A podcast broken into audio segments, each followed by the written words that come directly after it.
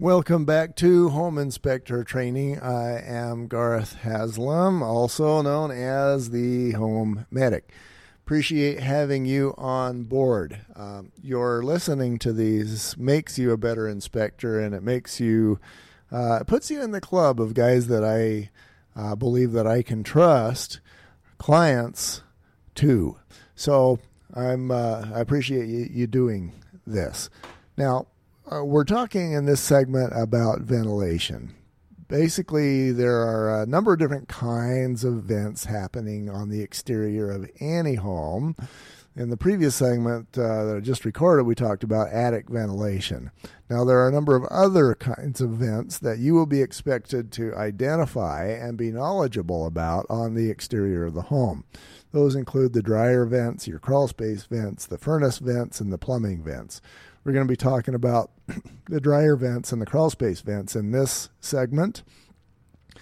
Uh, dryer vents, I've got any number of stories about uh, things that have gone mostly ugly associated with dryer vents.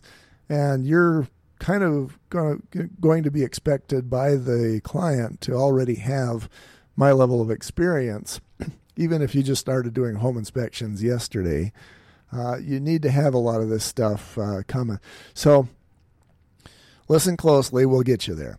Um, I was called by a good friend of mine, and uh, she's a single woman. She had mice in her house. Well, this is the kind of woman who, if she sees proof that a mouse was on her uh, on her sweater, she's not just going to go wash the sweater. She's going to throw the sweater away even if it was her favorite sweater. That actually happened. So then she calls me and she says, I've got mice in my home. Help me figure out what to do.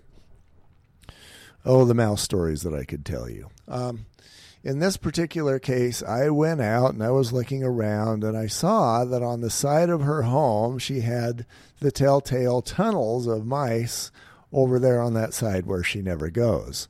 It was the west side of her property. Uh, her house faces north, and the backyard is to the south.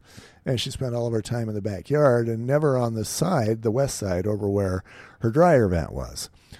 Well, that dryer vent happened. I don't know who put it there, but it was sticking out, I'm going to say about 15 to 18 inches away from the structure, this big, fat, long dryer vent and it wasn't covered with any sort of a vent cover. It was just an open four inch diameter hole uh, there where the, the vent was happening.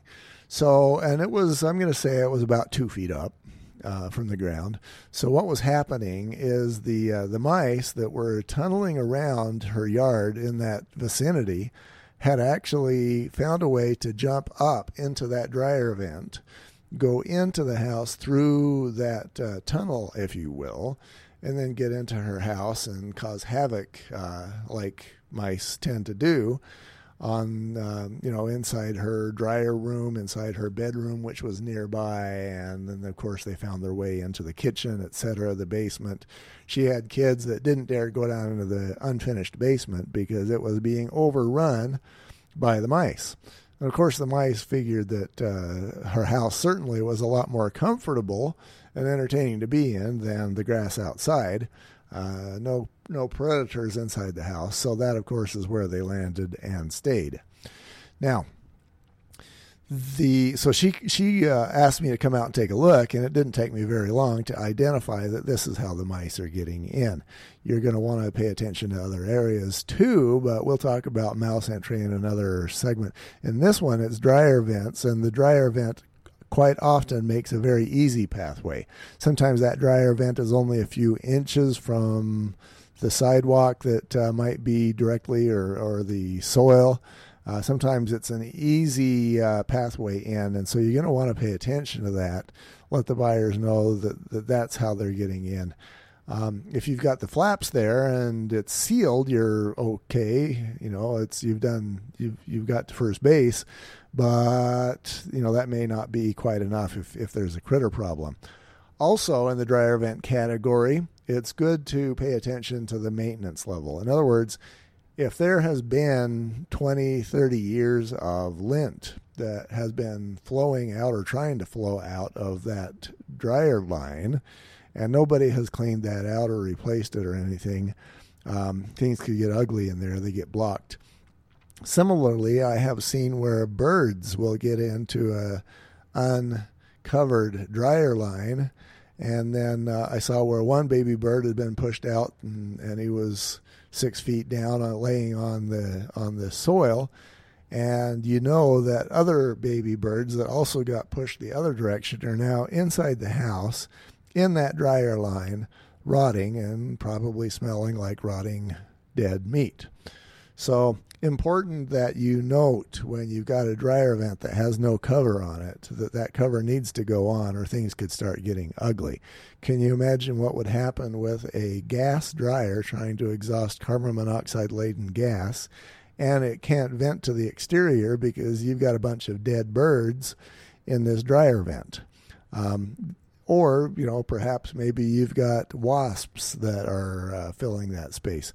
So bottom line you need to notice the dryer vents. Make sure that they've got flaps that do close when when there's no air that is leaving the home and write that sort of thing in. Birds and wasps can get in there proximity to the soil. We talked about that too.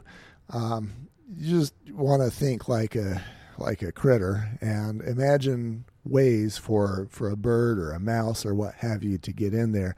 If that can happen, Murphy's law will apply and it can get in. All right, let's do the same sort of uh, thought process, only this time with crawl space vents. Now, crawl spaces need to be kept bone dry. The reason for that is that as soon as you start getting moisture inside a crawl space, you're going to get mold, you're going to get condensation, then you're going to get bugs, you're going to get spiders and spider webs, and uh, and things get worse from there. Nobody wants to play Indiana Jones and go down into the crawl space and have to do battle with 10,000 webs as you're trying to move around, trying to get to whatever point B that you're you're you're trying to go to. You want to be able to clearly see any termite mud tubes that might be happening down there. You want to be easily able to get to the water main so that you can turn it on or off as you may need to. Some sometimes people put a furnace down there. So in in any case, a crawl space needs to be well vented so that any moisture that gets down there can be exhausted or vented out through those crawl space vents. Now, of course, the vent itself needs to be well screened so that you're not uh, turning that vent into a front door for rats, mice, squirrels, etc., or raccoons, as the case may be. Um, there's got to be airflow, but we got to keep the critters out still. It needs to be above the soil level so that we're not flowing water directly into the crawl space through that crawl space vent. Um, need to have at least an inch or two above there. And as far as the number of vents are concerned, again, I'm not going to give you a ratio because I, you know, the code can change over time and state laws will change and years will change, but you need to have enough. So, one, for example, uh, two by five sort of uh, vent is not going to be adequate for maybe a thousand or two thousand square foot home. You need to have at least two, preferably four, maybe more vents uh, that are of adequate size in order to keep the airflow so that uh, things stay dry in a crawl space vent. And you can very easily go to a place like Home Depot or Lowe's, or you go to Amazon and uh, see crawl space vent options. And I'm not going to tell you that one's better than another as of the time of this podcast. I might have something like that after um, I put these together, and then I'll research those, and I'll have those on my website as well. But um, for for now, I'm just going to tell you that anything that that is intended to be used for crawl spaces uh, is fine. It just needs to be functional and and not be you know, anything like we talked about above, uh, like a front door for termites or water, etc. Needs to have a good solid grill that's going to keep the, the critters out. All right, so that is crawl spaces and it's dryer vents. Crawl space vents, dryer vents. Next segment, we're going to talk about furnace vents and plumbing vents. and what you need to know about those so that you can inspect well and cleanly and knowledgeably and be of absolutely stunning service to your clients. Um, good having you on board. Thank you very much. Uh, make sure you get this technical stuff well. Make sure that you treat your clients well, and that will be a good buffer against all of the many things that you may not know or do. More information homemedicusa.com, nachi.org, and as always, go out there, do it well, and make me proud.